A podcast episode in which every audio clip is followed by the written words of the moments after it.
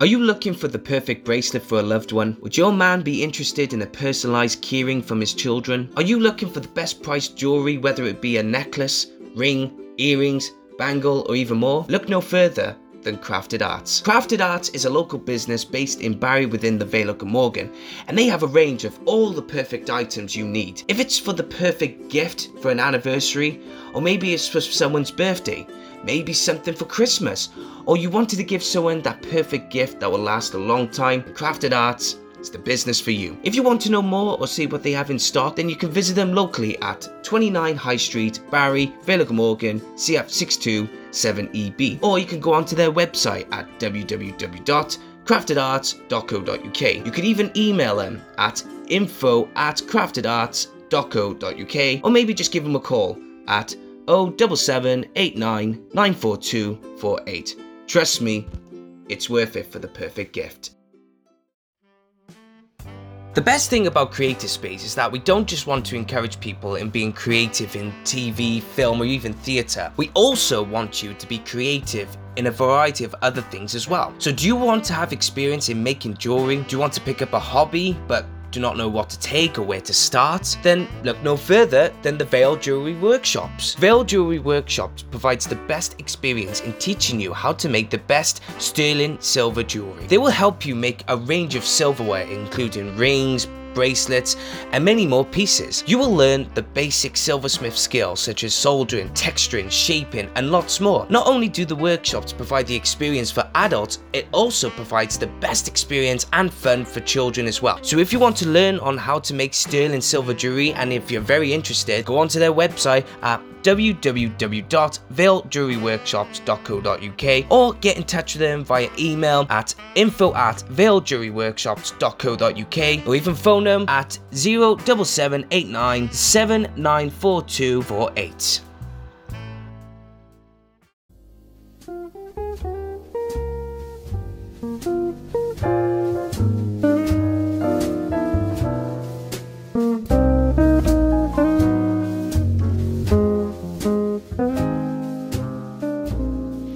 Hey everyone, how's it going? My name is Reese Deems of Creative Space Podcast. How is everyone doing?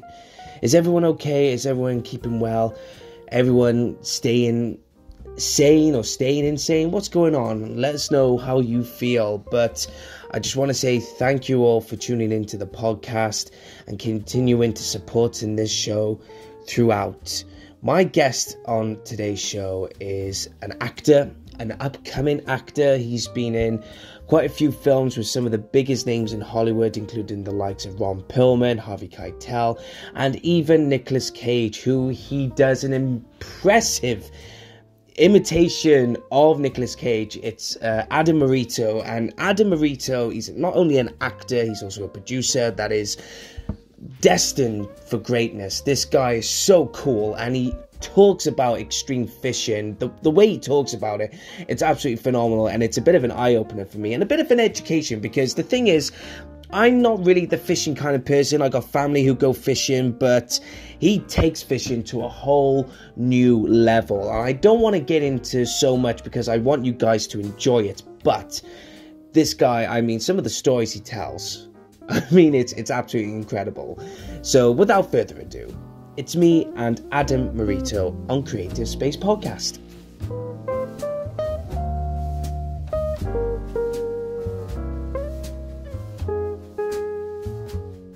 Just curious. Uh, how do you? So Adam, how do you say your last name then? Because when I was reading it, I was like Marito, Marito. I, I yeah, Marito. You got the Y um, and E. Yeah. Yeah, yeah. Oh, fair. Most people don't get that, so it's good. Awesome. Where does the name come from? Um, it's uh Czech last name. My family's from Prague. Oh right, right. Public, yeah. Do you go to do you go to Czech Republic a lot? Do you sometimes go back or uh, go on vacation or anything like that? I've only been once. I was there when I was uh I think 14 for the World Cup. And we oh. were visiting before we went on a, a cruise somewhere. So yeah. Oh. I've only been actually once. I've been to most of Europe except the really eastern parts. But um, I'd love to go back to Prague. Prague is sick, man. Prague yeah, is yeah. a beautiful city, all cobblestone. you can walk from one end to the other at night. Like it's it's pretty awesome. Yeah. So, I've I've yeah. never been to Czech Republic. I mean, the amount of times where Wales have played in the football matches in in Czech Republic, I've only had the opportunity once. And I had to turn it down because I was doing a a, a performance around that time anyway, and I was gutted because I that's one of the places I'd love to go is Prague.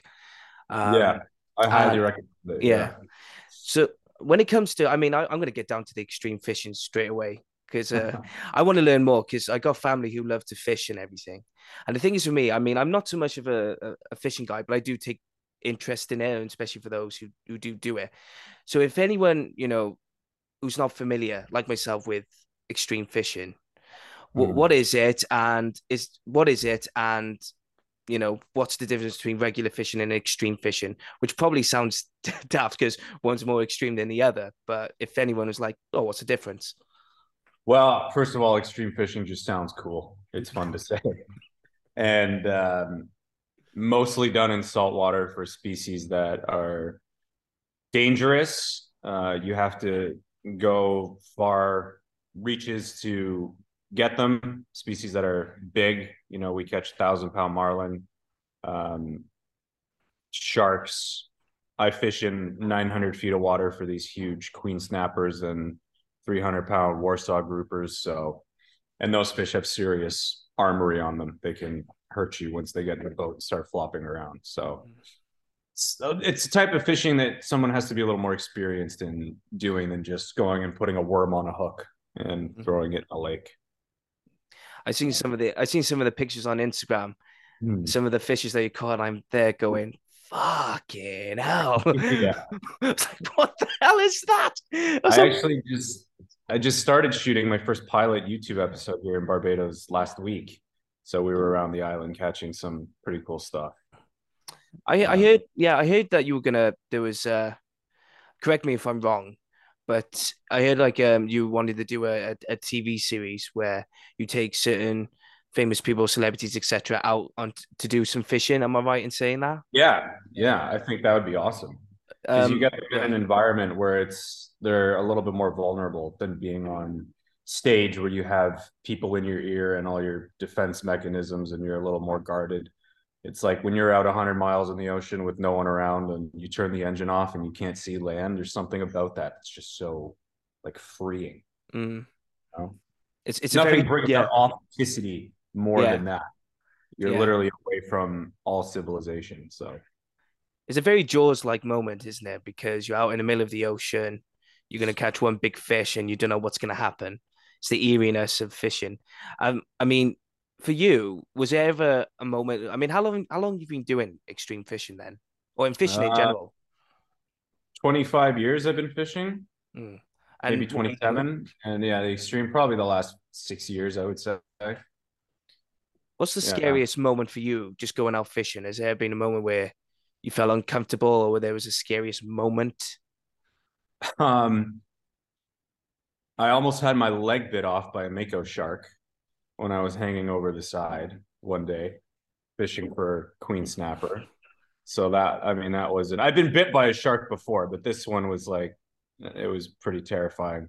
Mm. He came right up because mako shark they hunt from the bottom. Mm. So we were off like 12 miles and we were throwing some chum over for uh, mahi mahi and stuff at the top. And yeah, I remember just like kind of seeing this silver thing and I didn't really know what it was. So I looked over more and then he shot up to try to take a nip at my leg. Jesus Christ. Yeah. I now keep my legs inside the boat. if there was ever a perfect moment to have John Williams' theme tune to Jaws to play, you're gonna need it straight away.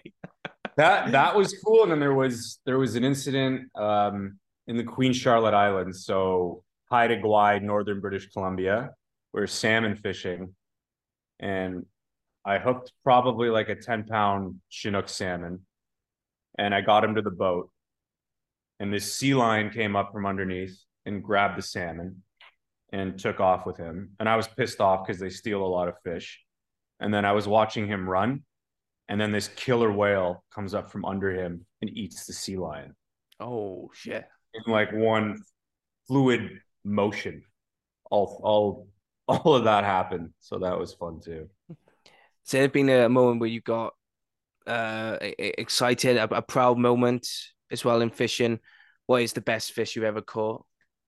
I think the yeah, the proudest. I mean, I I got a 700 pound blue marlin here. Um, that was my first marlin ever, so that was a pretty a pretty good intro into marlin fishing. Being able to land a 700 pound blue marlin. Um, I think that was a that was a big moment. I've been chasing one that size for a long time. So yeah. So if you were to, if you were to advise people, if someone came up to you, say like myself, is not familiar with fishing, and just said, "Listen, I I'm thinking of going into fishing, but I want to do what you want to do," and if someone just came up and said that, what would be the first thing, from your perspective, to tell that? To what advice would you give? I'm trying to say. Get your head checked. That's the first thing you want to do. No, I mean, I even brought my guy from um, from Toronto, my buddy, to do the uh, producing and the filming of the show, and he got so sick the first day. It's um, people think that the ocean is, you know, it's not that bad. I can handle it, whatnot. You don't understand. Like people get seasick to the point. Um, it's not curable till you get to shore. So, mm. um, I would say start a little smaller. Start on the reef and get some experience. Yeah, it's the nature of the beast because you can't control nature, and so when you're going out there, you just don't know what's going to happen.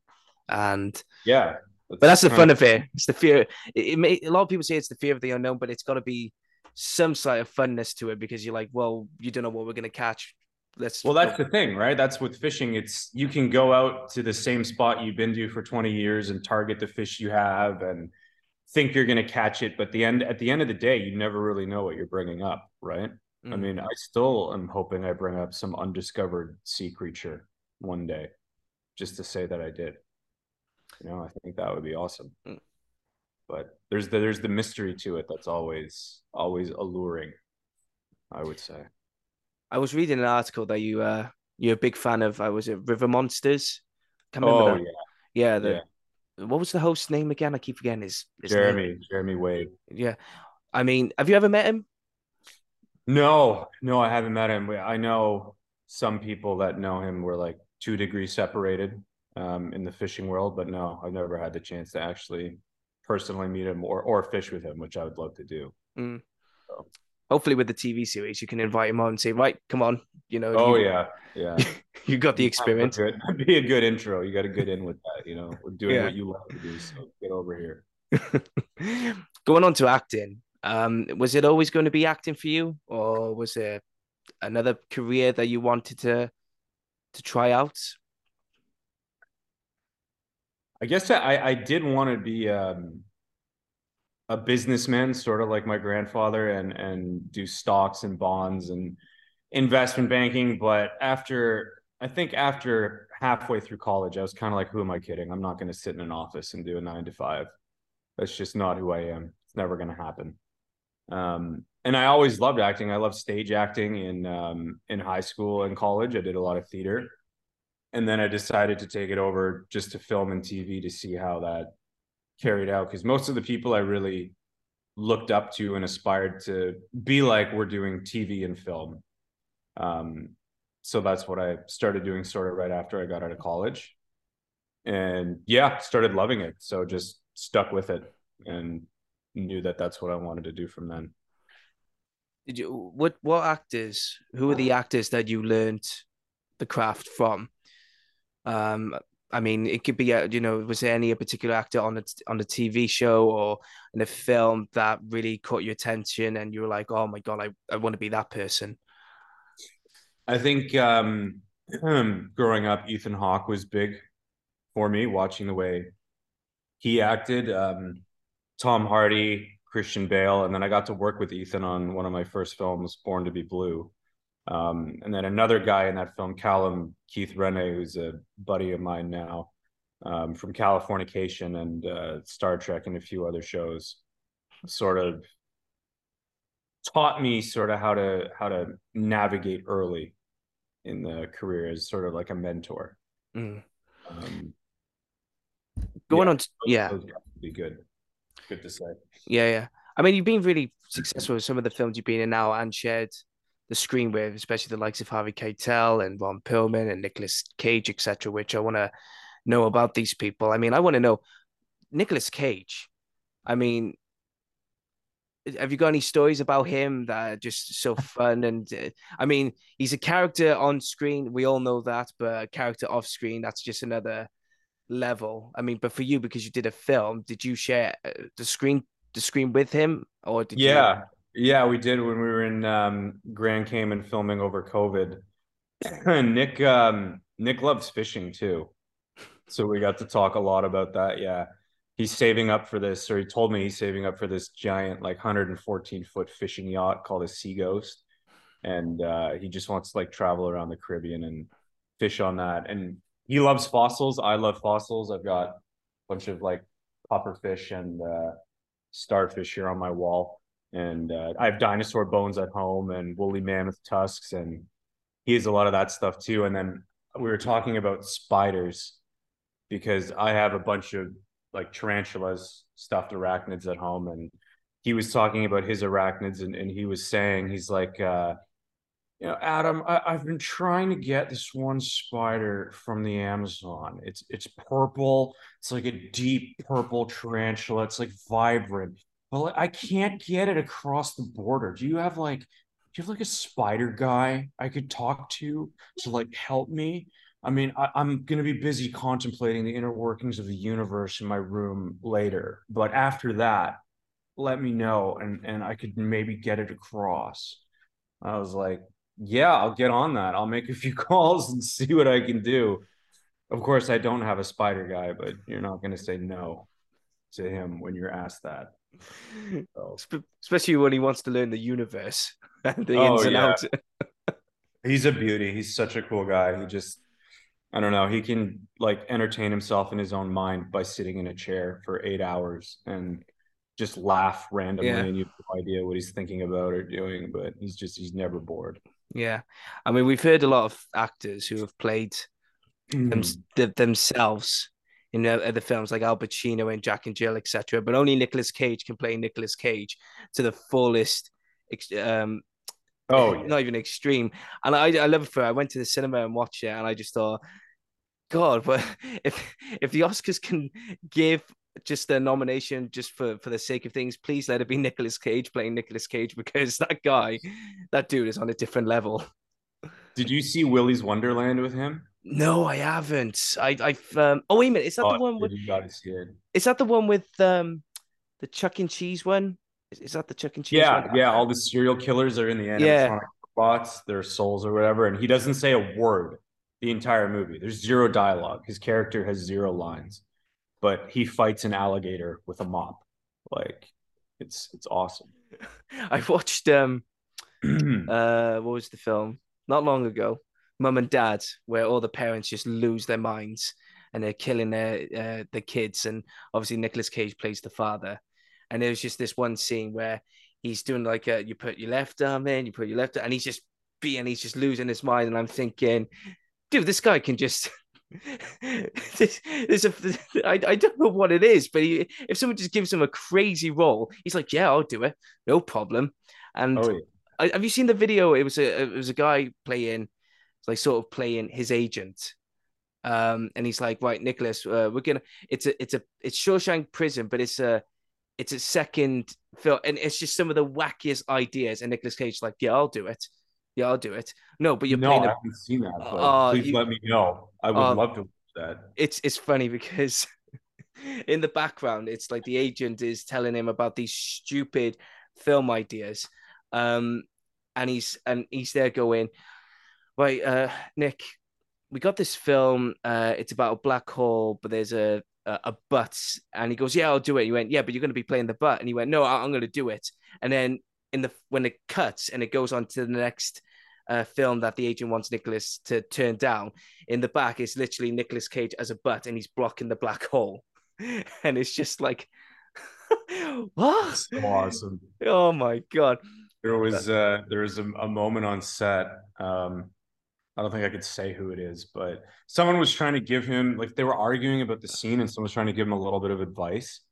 and he was like finally he was like you know what? You're right. You're right. I'll i'll, I'll listen to you. I, have been a fan of yours since i was a kid. I used to worship your statue at madame Tussaud's wax museum and uh, oh, oh wait a minute. That wasn't you. It was me nobody knows who the fuck you are ha ha ha ha ha and then just walked away it was so good oh my god oh, there's a reason there's an he's got an Oscar as well. I don't care. Yeah. I do you know what? If there was like even if I had five minutes to speak to Nicolas Cage, I just want to pick that man's brain on German expressionism. The way he talks about it as well is like German expressionism, you know, it's art form and everything. I thinking, mate, I just want to pick your brains because you're Nicolas Cage. My God, you're awesome. Uh, but some of the other bigger names as well. I mean, you got Harvey Keitel as well from the the Baker. I mean, mm-hmm. Did you ever had screen time with him? And if so, no, not with Harvey. I don't. I think I only met him uh, once actually. We weren't. He was sort of his schedule was closer to the end of filming, so he was just sort of in and out. But um, Ron and I spent a lot of time together, um, almost two months. We went to dinners and uh, everything. Yeah, I taught him uh, how to fish from our dinner table yeah, at this yeah. place in Grand Cayman to catch tarpon, which was pretty awesome. They let us just fish off our dinner table. You know, not many places in the world will let you do that. So it's always nice when something like that happens. You take yeah. advantage of it. Yeah. What's he like Ron's as a person? Guy. Ron, Ron's very down to earth. He's he's quite humble. He's yeah. uh yeah. He's not he's not he's not an ass. So. No, I was gonna say, what was he like as a person? And yeah, and, no, yeah, and there's um there's only a handful of films. I mean, I loved him in Hellboy, and there was a what was the film? It was with uh, Sean Connery and Christian Slater. What was that film? Oh, it's it's gonna it's something Rose. I can't remember, but uh, you know he's he's all uh, makeuped up. He's very deformed, but the the man is so talented. I um some of the films he's been in, I just wonder why hasn't he been given enough praise, if you know what I mean, to reach that potential uh not not that even potential just like like an, an oscar nomination or something like that i'm thinking dude why isn't he on that elite because he's he's up there he should be up there with some especially with some of the parts he's played is there any um moment memories or moments that really stick out to you when you think of ron perlman uh let me think I mean, I loved watching him grow up, watching Hellboy and Pacific Rim and um, Sons of Anarchy and all that. And then uh, I think just being able to spend enough time with him. I'm trying to think if there was something specific, but being able to spend enough time with him, you get to learn sort of how real of a person he is and mm. how genuine and and uh, authentic he is and and he's such like a sweet guy off the screen you know the bad boy characters he plays and and whatever on screen are are not uh are not that resembling of who he is as a as a person so it's always cool to see that contrast in an actor because sometimes actors they don't play characters at all they're just themselves and they look good doing it on camera and that's it but to see uh to see to see who he actually was as a person was actually pretty cool. Mm. I'm sure there's a specific story, but I gotta I gotta think about it. I remember fishing off our dinner table was pretty cool. um, yeah, give me like five minutes. Ask something yeah. else. I'll come back to it. Yeah, no problem. There's another actor as well uh, I've written down, and it's Martin Freeman. Oh yeah, yeah. Queen of Bones. Queen of that Bones. we filmed in uh, yeah in August. So um, with that, have you have you met Martin Freeman yet, or uh, is yeah yeah no I have yeah I was only on the film for a day. He was uh, I think about halfway through, but same thing like really nice guy. I actually I didn't know that he was going to be there that day that I was filming, so it was. Uh, they had like a, a, last minute scheduling thing, so I wasn't really prepared to meet Martin Freeman. But then mm-hmm. I was uh, I was kind of glad when I got to the tent and he was there. I was like, oh, "Hey, what's up, man? Nice to meet you. I'm like kind of a fan." So we got talking about Sherlock and uh, all, all his earlier stuff, and um, yeah, again, it's like so weird when you see someone from fantasy films, like you know him and The Hobbit and whatnot, mm. and then they're like drinking a Starbucks. It's like, wait a second, that's not that's not in Middle Earth. Like that's there's no Starbucks there. It's weird to I don't know. It's kind of just like a, a brain tease when you see something like that. Are you looking for the perfect bracelet for a loved one? Would your man be interested in a personalized keyring from his children? Are you looking for the best priced jewelry, whether it be a necklace, ring, earrings, bangle, or even more? Look no further than Crafted Arts. Crafted Arts is a local business based in Barry within the Vale of Glamorgan, and they have a range of all the perfect items you need. If it's for the perfect gift for an anniversary, or maybe it's for someone's birthday, maybe something for Christmas, or you wanted to give someone that perfect gift that will last a long time, Crafted Arts it's the business for you. If you want to know more or see what they have in stock, then you can visit them locally at 29 High Street, Barry, Glamorgan, CF627EB. Or you can go onto their website at www.craftedarts.co.uk. You can even email them at info at craftedarts.co.uk or maybe just give them a call at 07789 Trust me, it's worth it for the perfect gift.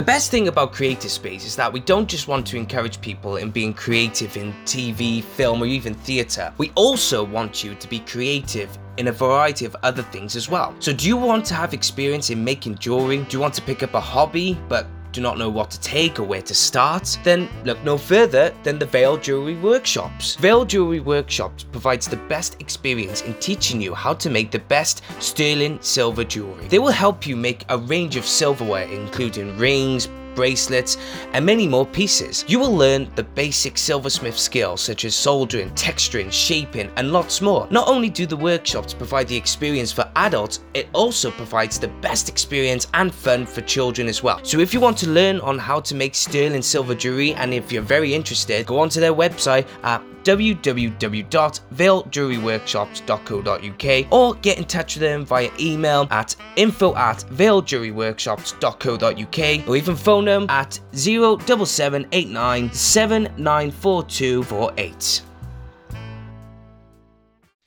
When you mentioned the stage, have you ever been on stage on Broadway or in California or anywhere? Have you have you done? No, no, not not not professional stage work. No, no. I'd I'd like to do a Broadway show yeah. eventually. Yeah. You know, make the migration like a lot of Hollywood actors do for a year. And um I just saw David Harbour and Bill Pullman do uh do a play in London and it was so awesome. Bill mm-hmm. uh, Bill Pullman plays a crazy dad and and David Harbour plays a crazy son after their after David's mother just dies in the play and and it's so good. So I was like, yeah, I'd love to do some stage like that where you can just because acting for the stage and acting for film are two very different things, right? One is super over the top and very uh, expressionist and and very out there, and then the other one is like very pulled back. So, mm. is there any play that so if say a, a producer, an agent, whatever, just came up to you and said, uh, Adam, here is a here is a play or here is a musical. And what would be the title? What would be the musical or play that you would actually love to do on stage? Well, I, I would love to do um, a professional production of Spring Awakening. You know, I've hmm. done that twice in in high school and college. So why not take it to the to the biggest level with a real budget and see what we can do with it mm. it's a great play so i mean when i when i was in school the only plays that i learned i mean we learned a, a, a few Brit- british ones but it was always uh, arthur miller tennessee williams uh, plays. And i did one from my drama teacher said right you're going to do this uh, duologue with one of my friends, and we took a scene from A View from a Bridge, and it was a scene where um, uh, Eddie, the main character, is speaking to his lawyer, and he wants um, his niece's boyfriend who's from a from Italy, a, like Italian immigrant, and he, he just doesn't like him, and he's like, I, I want you to get rid of him, and he's just coming up with all these nonsense. And I remember thinking, I'd love to put, I'd love to do this. It's, it just looks awesome to do, and it was always American plays, especially Arthur Miller and Tennessee Williams, and I only um, started learning uh, other playwrights outside, um, you know, the likes of Harold Pinter and and maybe Stephen Summers, etc. Only until I got to university where I was like, whoa, big mind. But it's it's loads of plays that we can all say, yeah, we love to do that. I would love to do it, and it's only a matter of time. Yeah, well, you you know more about those people than I do. I don't know who half those people are. I didn't uh, study much playwrights. But. Yeah, no, it's absolutely fine. I mean, um, like like I said, I mean, it's there's still probably. I mean, I I've had one or two people come up to you so and say, "Oh, you must know Eugene O'Neill is," or blah blah blah. I'm like, no, I don't. And I was like, yeah, but you're a theatre person. I went, so just because I'm a theatre person doesn't know I'm yeah. going to know every single name in the excitement. There's a lot of theatre out there, dude. Like Christ, a lot of people with ideas. Let's scribble them down. Yeah, uh, a lot t- of reading. A lot yeah. of reading. I bet. Um, I'll tell you this one story as well. I mean, I wrote a play, just a simple comedy play between, and it was about two, two um, uh, writers wrote a play, and the harsh reality is is that it was gonna it was gonna happen. It was gonna be put on stage, but now the producer's like, no, we're backing out. It's not gonna happen. So in a drunken stupor, they they decide, right, we're gonna go and rob them. We're gonna we're gonna take all their money. We're gonna take all their valuables, sell the valuables, and put a put on a play of our own. And we did it in a uh, pub theater, which held about fifty people. 50 seats, 50 people can uh, attend. And we did it three days. And on the second, on the second night, out of 50, only four turned up. And that, and it was a comedy. So obviously, when you're doing a comedy, especially it's live, you want to hear the, the laughter. The laughter, yeah. yeah. yeah. And it, oh, it was, it was so, I, I wouldn't say it's soul destroying, but it was a learning process because me and my friend Lewis left that theater that night and all we heard, because it was two of my friends and two of his family members who only turned up, and all we heard was that, that was it in the back in the background. Oh. I know. And because I, I don't know if it, I, I asked my friend who, who did turn up on that night, I said, um, you know, uh, why didn't you just give the full big laughter? And he went, yeah, but there was there was only four of us, Reese, and it's so awkward if you're gonna laugh out loud. And it was like, oh look, it would have just kept us going and we went to the pub just down the road, even though we were in a pub theater, but they had a, a band there, and we're like, nah, we're we're so deflated. We just want to have peace and quiet. And we just went down another pub which down the road and we just sat there and we just thought to ourselves, damn, you know, th- that was this is life now. Yeah, that's yeah, this is life now. I was like, that is a big reality check for us. But we were we were deflated in different ways. I was more deflated the fact that um because there was only four people there my co-star Lewis was deflated because he didn't see eye to eye with his brother who was in that, and he and the way I wrote the um the script was that he goes off on one slagging off his relatives and he says, Oh, my brother. And he leaves the stage. And luckily, the stage is not, it's a small stage and it's not far from the audience. He went off and just went up in his brother's face and said, My brother is uh, da da da da da. And I'm thinking, Oh my God. So we were both just sat there going, Man, that sucked but there we go. Yeah, that's why I don't know. That's why I always I'm a little bit scared and weary of doing professional plays because you have to remember lines and stuff and you know if you screw up it's not like you can get a second take it's a live audience right mm. movies you can watch alone plays you got to see with a, a crowd yeah, it's yeah. engaging so yeah there was another one where we did um Charlie and the Chocolate Factory, and it was like a junior production of it, so it was all kids, and I was one of the oldest. So all the all the parents. So I played Grandpa Joe, and obviously the kids who won the golden tickets they were young kids, but all the adults they were played by the teenagers. And I remember it was on a Friday night, and what happened was everything went to hell. it was like everything just went to shit. The first thing that happened, because the stage is split so on the so if you're looking at the stage on your right, there's the TV. So in the first act, all the kids around the world that have won the golden ticket, they will appear in the TV, sing a song, and then sod off. But on the on your left is the the bucket residents. So there's me as Grandpa Joe and the other grandparents and Charlie, etc. There was a lamp, like a big uh, lamp, behind me, and as the one kid was singing, all he had was a boom, and it was oh, a uh-huh. low, and I just and I just went, shit, what happened there? I was like, what happened there? Little redecorating. I know, and I thought, Jesus Christ. And all I and all you can see, if you were to watch in the audience, all you can see is me, even though I'm supposed to be bedridden, is sliding off the bed, reaching for this lamp. And it was so heavy. I'm there holding on to my friend who's playing my my wife, and I'm there going, pull me, pull me.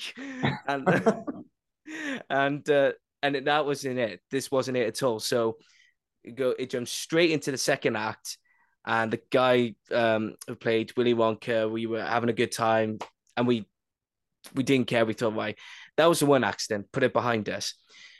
The second accident is um, obviously in the film, uh, in the original, we took a lot from the original Gene Wilder film. So there's a chute, and the kid playing Veruca she's like, "Oh, I want it now," so she jumps through the chute, and the mother, who's the girl who plays the mother of Veruca she chases after her and goes, Veruca, she's wearing high heels, and the and the tube is not really that big.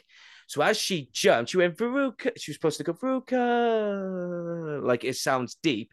She jumps, and all you hear was a bang, like Boom. that, because she was wearing high heels, and we're there. Every single one of us, even in the audience, just went, "Oh." And one yeah, of us just, and one of them, one of us just went, "Are you okay? Are, are you good?"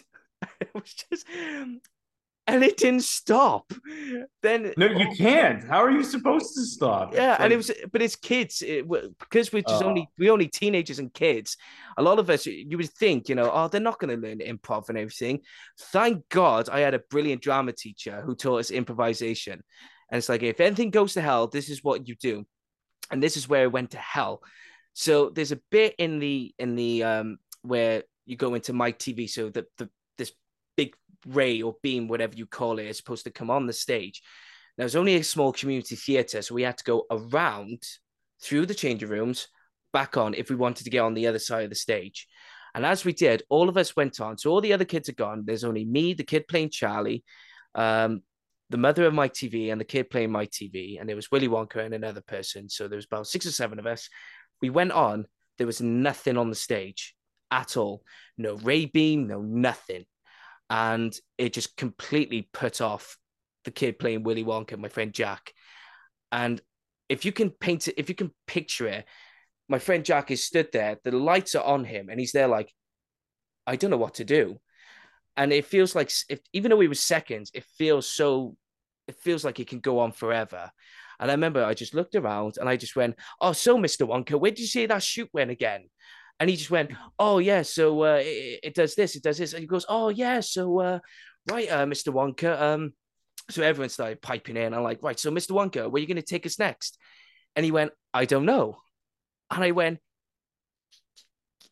Please remember something. I was, I was like, I was like, you want it? And I'm holding on a walking stick and I'm there going, well, about take us over there? And I'm pointing to the exit. I'm thinking, if you go to the exit, we'll go again. So I'm there, why don't you take us over there? No problem. Oh, what's that over there, Mr. Wonka? And he was like, oh, I don't know, where should we take uh, you? And next, you know, the lights are going off, the stage lights are going off, and I'm there going, you've got to pay the gas bill, didn't you, Wonka, babe? I thought, you yeah, know what? Wonka always fucks it up. Yeah, Wonka, you fucked it up. I'm, I'm going off I'm going off script now. So next year I went, you've got to pay British gas, didn't you? Yeah. And everyone started laughing. I thought, I don't care no more. But it was so, what was so funny was the fact that the people who were reviewing are the people who do the awards for the, the local awards mm-hmm. thing. So they were in this audience. I didn't know that till afterwards. So I'm there going, Wonka, you're worth a billion pounds, and yet you can't even pay your bloody gas bill. What is wrong with you? And bless and bless the kids who were Oompa Loompas you had four, four of them just slowly pushing the ray beam on the stage, pushing him, pushing it, and we're there going, the freaking are they doing? I thought, Friday night, people, we're doing okay. we get Yeah. we, yeah, we all it's all fine, not a problem. Then we get to the bows. The kid playing Charlie. Now picture the two rows of audience. There's an aisle in the middle.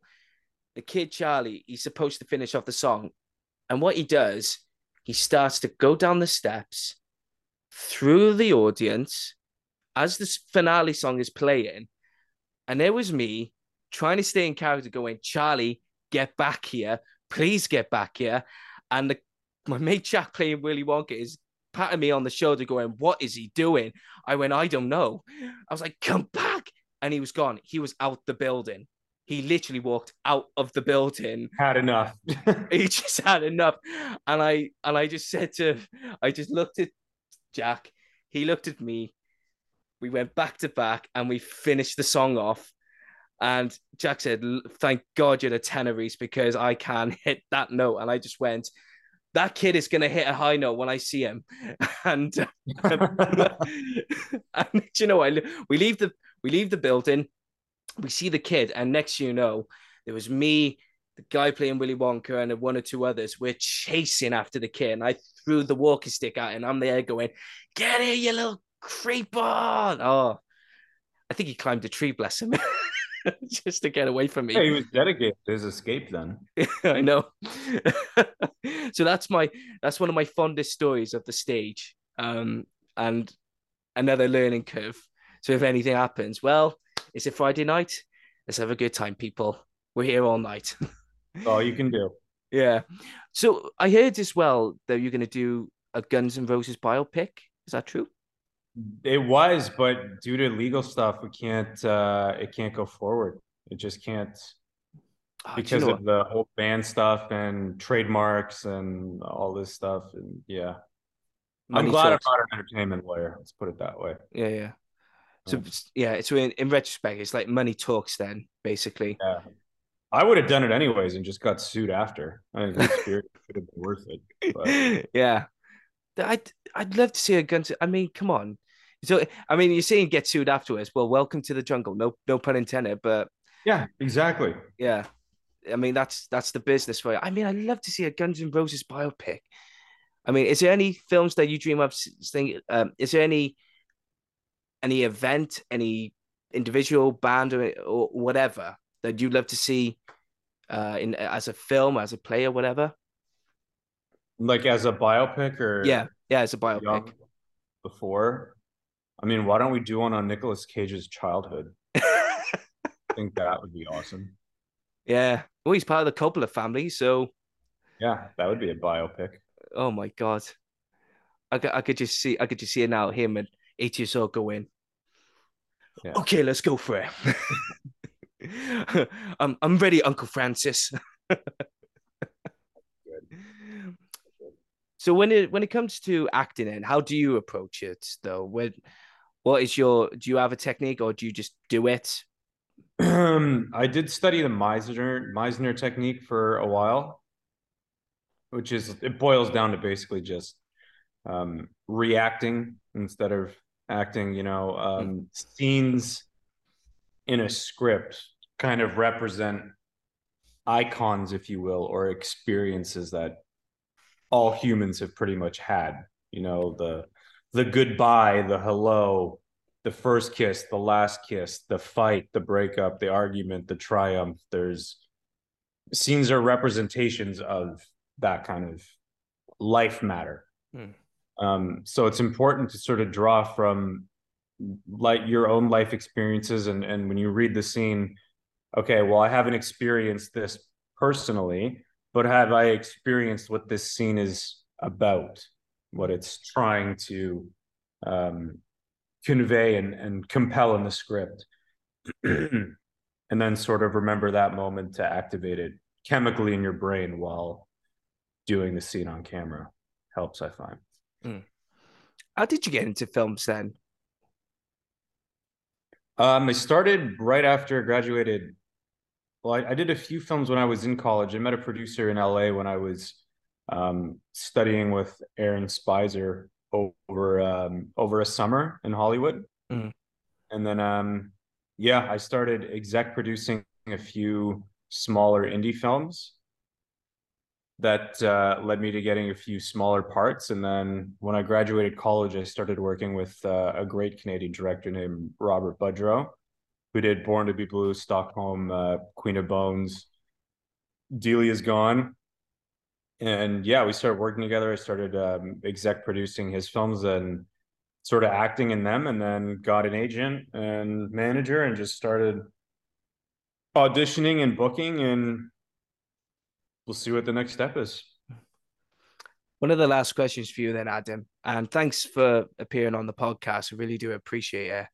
Yeah, of course. Um, so I always ask all my guests this question, and but for you, it's going to be like a double bill. Uh, the first one is, how do you look back on your career? And the slash is, what um, what's the future hold? How does the future hold for you, Adam?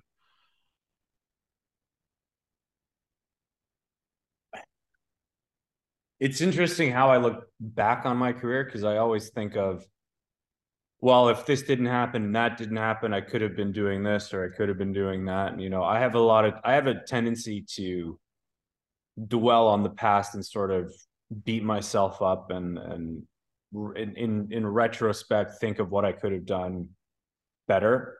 Um, I think that comes from having overcome uh, addiction right? You always think of, well, where could I have been if these six, seven years hadn't done such a toll on me physically, mentally, emotionally, whatever Lee you want to think of. Um, but other, I mean, I don't really have any regrets because where I, I am today, I'm very happy with. Mm. Right. And, and I've been sober long enough now to know that everything definitely happens for a reason. So I'm content with being where I am and, and what the what the future holds. I mean, I'm at a point in my life now where I have a fiance, we're gonna have a family soon. So um I, I, I know I want to start doing bigger films, like more studio films, and um, I want to continue to sort of mature and, and grow on this trajectory that I'm on.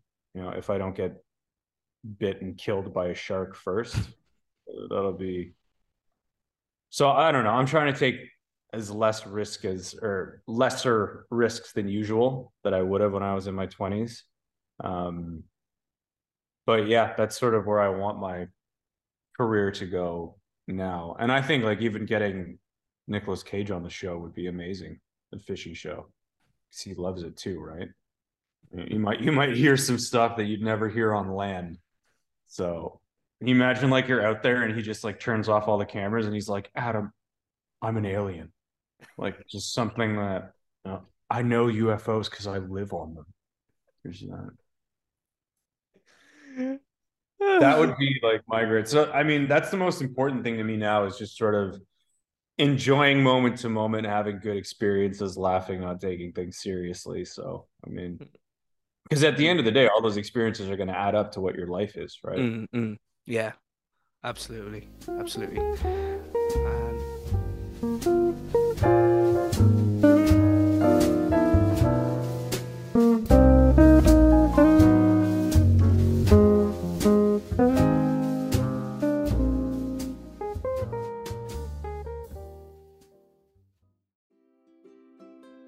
Are you looking for the perfect bracelet for a loved one? Would your man be interested in a personalized keyring from his children? Are you looking for the best priced jewelry, whether it be a necklace, ring, earrings, bangle, or even more? Look no further than Crafted Arts. Crafted Arts is a local business based in Barry within the Vale of Glamorgan, and they have a range of all the perfect items you need. If it's for the perfect gift for an anniversary, or maybe it's for someone's birthday, maybe something for Christmas, or you wanted to give someone that perfect gift that will last a long time, Crafted Arts is the business for you. If you want to know more or see what they have in stock, then you can visit them locally at 29 High Street, Barry, Vale Morgan, CF627EB, or you can go onto their website at www.craftedarts.co.uk. You could even email them at info at craftedarts.co.uk, or maybe just give them a call at 07789 94248. Trust me, it's worth it for the perfect gift.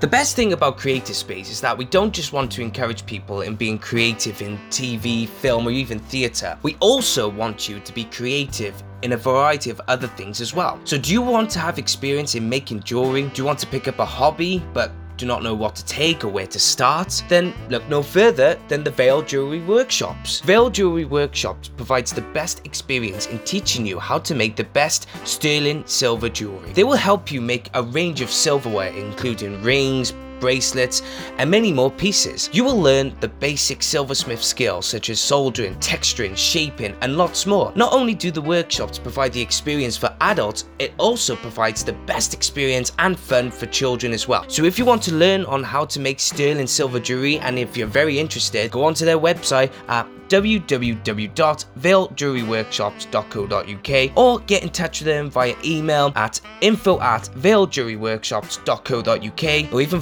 phone them at 07789 794248.